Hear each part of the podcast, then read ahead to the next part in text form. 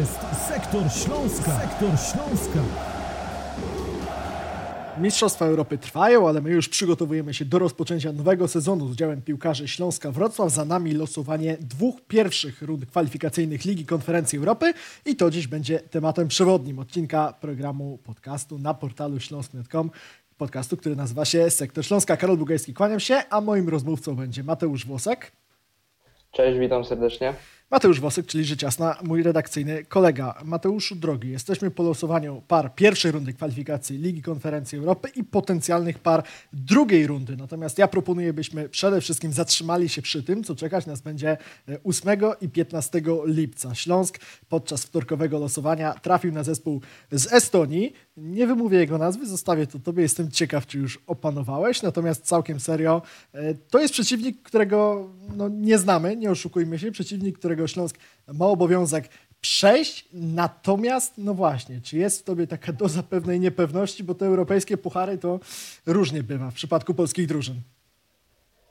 Tak, dokładnie. Widzieliśmy już w poprzednich latach, że polskie drużyny w europejskich pucharach potrafiły niestety wyłożyć się brutalnie, natomiast my trafiliśmy na estońskie Paide Linnameeskond i wydaje mi się, że jest to dobry traf, ponieważ wiadomo, Liga Estońska to nie jest jakiś wymagający poziom, jeśli porównamy ją do Ligi Polskiej, chociaż Ekstraklasa też swo- swoją jakością piłkarską nie zachwyca, to trzeba powiedzieć, że, że klub z Estonii również jest dosyć utytułowany, jeśli chodzi o, o właśnie Estonię, ponieważ został założony stosunkowo niedawno, no bo w tysiąc dziewięćset dziewięćdziesiątym roku.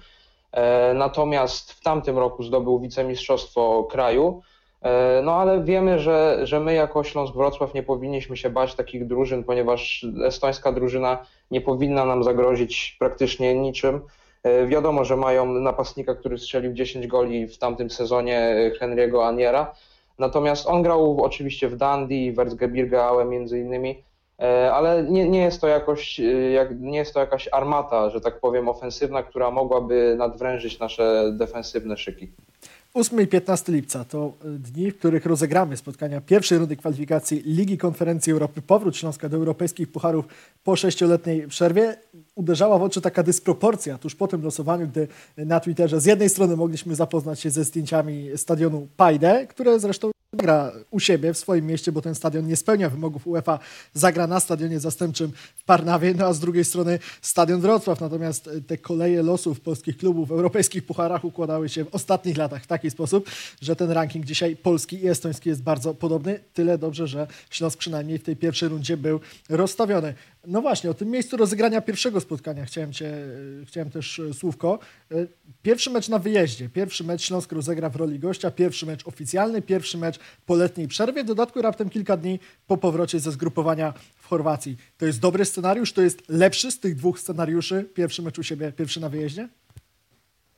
Zdecydowanie, ja myślę, że tak jak tutaj wszyscy sądzą jedno, jednomyślnie, że pierwszy mecz na wyjeździe to jest jakiś atut, ponieważ później możemy ewentualne straty oczywiście nadrobić na, na swoim terenie.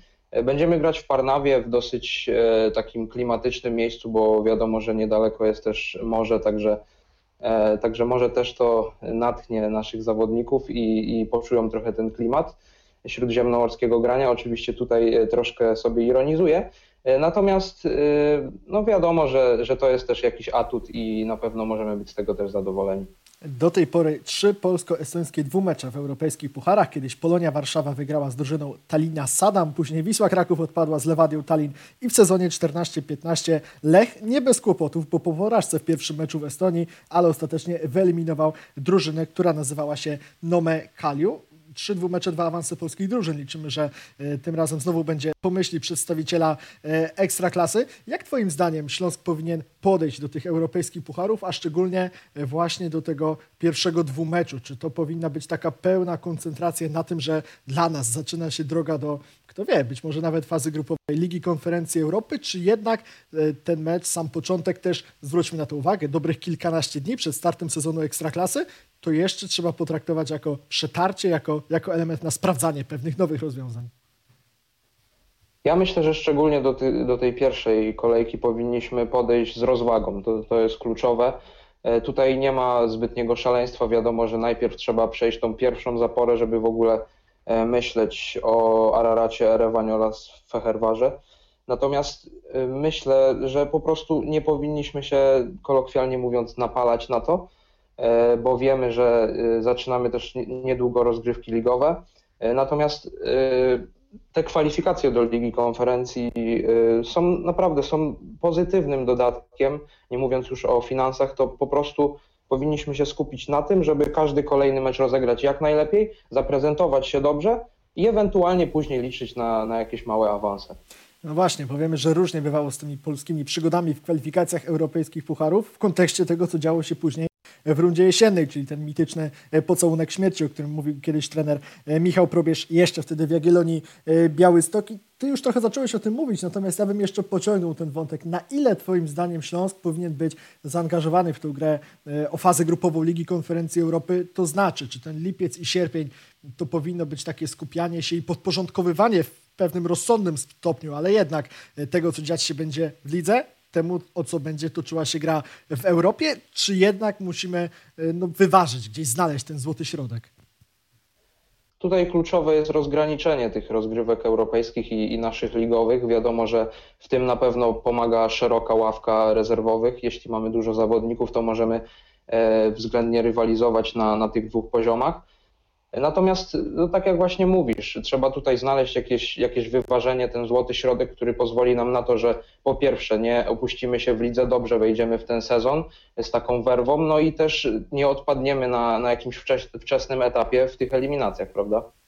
I to, co myślę też jest bardzo pozytywne i co stanowi też odpowiedź w jakimś stopniu na to, na to moje pytanie, to zachowanie trenera Jacka Magiery i plan przygotowań Śląska Wrocław po tym, jak okazało się po meczu trzydziestej kolejki ze Stalą Mielec, że jednak te puchary we Wrocławiu będą. Stan obowiązujący przed tamtym spotkaniem. Zaczynamy przygotowania czternastego czerwca.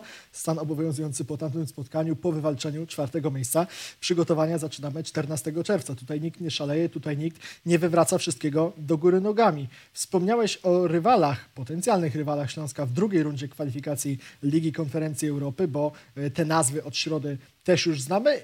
Pokrótce chciałem, chciałem ten temat poruszyć. Wydaje mi się, że nie trafiliśmy najgorzej, bo wydaje mi się, że A E K Ateny i Karabach Agdam, no to jednak byliby trudniejsi przeciwnicy, przeciwnicy zarówno niż Ararat Erewan i y, węgierski Fehérvár, znany powszechnie jako Wideoton. Natomiast też jestem ciekaw, jak, jak ty się do tego ustosunkujesz.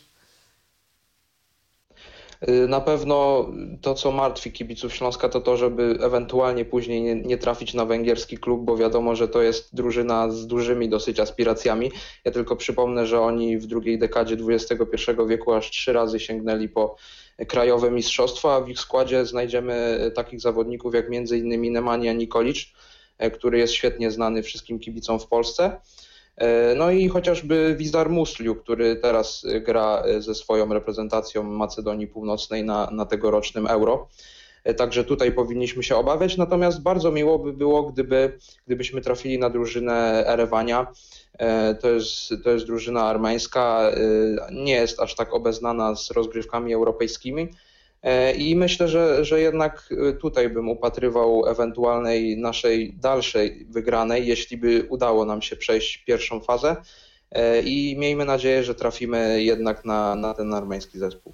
Ewentualne pierwszy mecz drugiej rundy kwalifikacji Ligi Konferencji Europy Śląsk również rozegra na wyjeździe dwudziestego drugiego lipca na Węgrzech albo w Armenii, a rewanż we Wrocławiu dwudziestego dziewiątego lipca. W międzyczasie rozpocznie się nowy sezon Ekstraklasy. Dowiedzieliśmy się w tym tygodniu, że pierwszym przeciwnikiem zielono-biało-czerwonych po letniej przerwie na krajowym podwórku będzie Warta Poznań. Jeżeli Śląsk awansuje do drugiej rundy kwalifikacji Ligi Konferencji Europy, to będziemy mieli też już pewność, że mecz Śląska z Wartą w pierwszej kolejce odbędzie się w niedzielę, ale póki co trzeba Trzeba ściskać kciuki za powodzenie w rundzie pierwszej.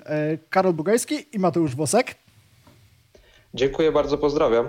Dziękujemy za Sektor Śląska poświęcony wynikom zielono-biało-czerwonych w kwalifikacjach Ligi Konferencji Europy, w losowaniach kwalifikacji Ligi Konferencji Europy, a o tym, co dziać się będzie na boisku, to już w lipcu. Hej Śląsk!